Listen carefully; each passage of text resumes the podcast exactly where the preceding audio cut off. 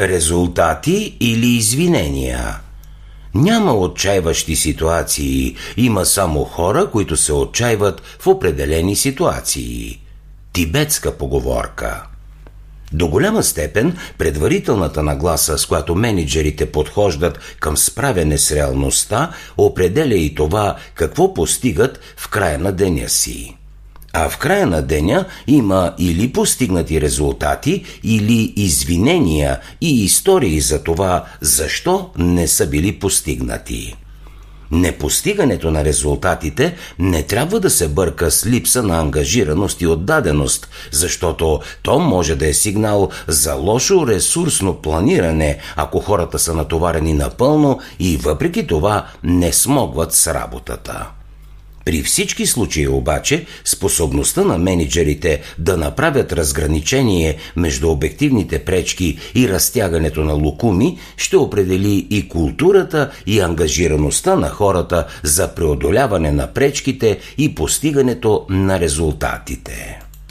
Менеджерите винаги ще получават в повече от това, което толерират.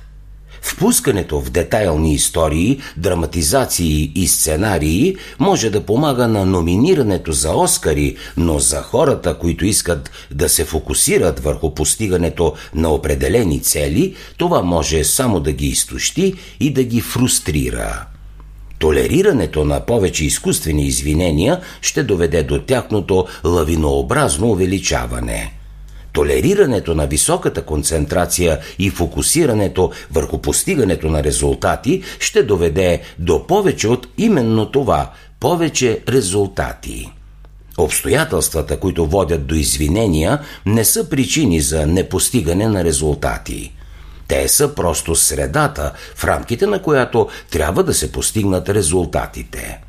Особеното при извиненията е, че в тях има и доза истина – и вниманието, хвърлено върху тях, има ефекта на хвърлен бензин върху огън. Само ще го разпали и ще доведе до пламъци, пожари и пропуснати възможности. В един момент голяма част от енергията на хората отива в посока на това да измислят извинения защо нещо не може да се случи, вместо да се фокусират върху това как то е възможно да се случи при наличните ограничения. Ето и конкретни примери за това как менеджерите може да преформулират въпросите си към екипа тогава, когато объркат посоката и започнат да спрягат извинения от типа на Типични извинения. Нямаме достатъчно хора, нямаме достатъчно време, нямаме разбирането на клиента, нямаме яснота какво точно се иска и тъй нататък.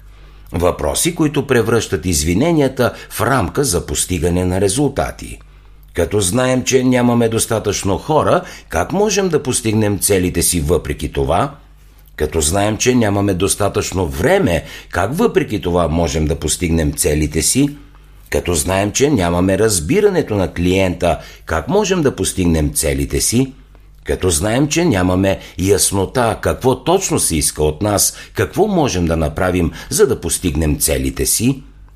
Менеджерите може да гледат на извиненията като на списък с потенциални рискове и да работят така, че да управляват рисковете, а не да се удавят в морето от извинения. Основната особеност тук е менеджерите да не се втурват да решават проблемите на хората си на автопилот, а по-скоро да използват Сократовия метод и да подкрепят хората си сами да стигнат до решения, които са удачни за тях хората ще достигнат до смайващи решения, до които не са подозирали и самите те, просто защото някой ги е попитал без обвинение и осъждане, а с вярващи очи, че могат да се справят. След това изпълнението на предложените решения до голяма степен е обречено на успех, именно защото е дошло от самите хора. Достатъчно е само да се създаде яснота и усещане за спешност и резултатите няма да закъснеят. Една от бариерите за това хората да влязат 100% в процеса на търсене на решения и предприемане на действия е лошият им опит с предишен менеджер. Такъв, който е имал склонност да се съобразява прекалено много с историите и извиненията, а не е работил върху повишаването на капацитета на екипа си за преодоляване на тези извинения.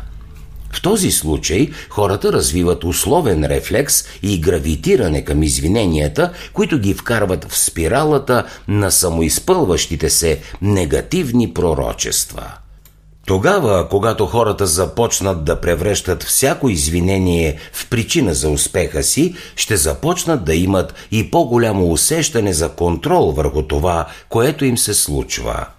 Ще се превърнат в активен, вместо в пасивен участник, не само в работата си, но и в живота.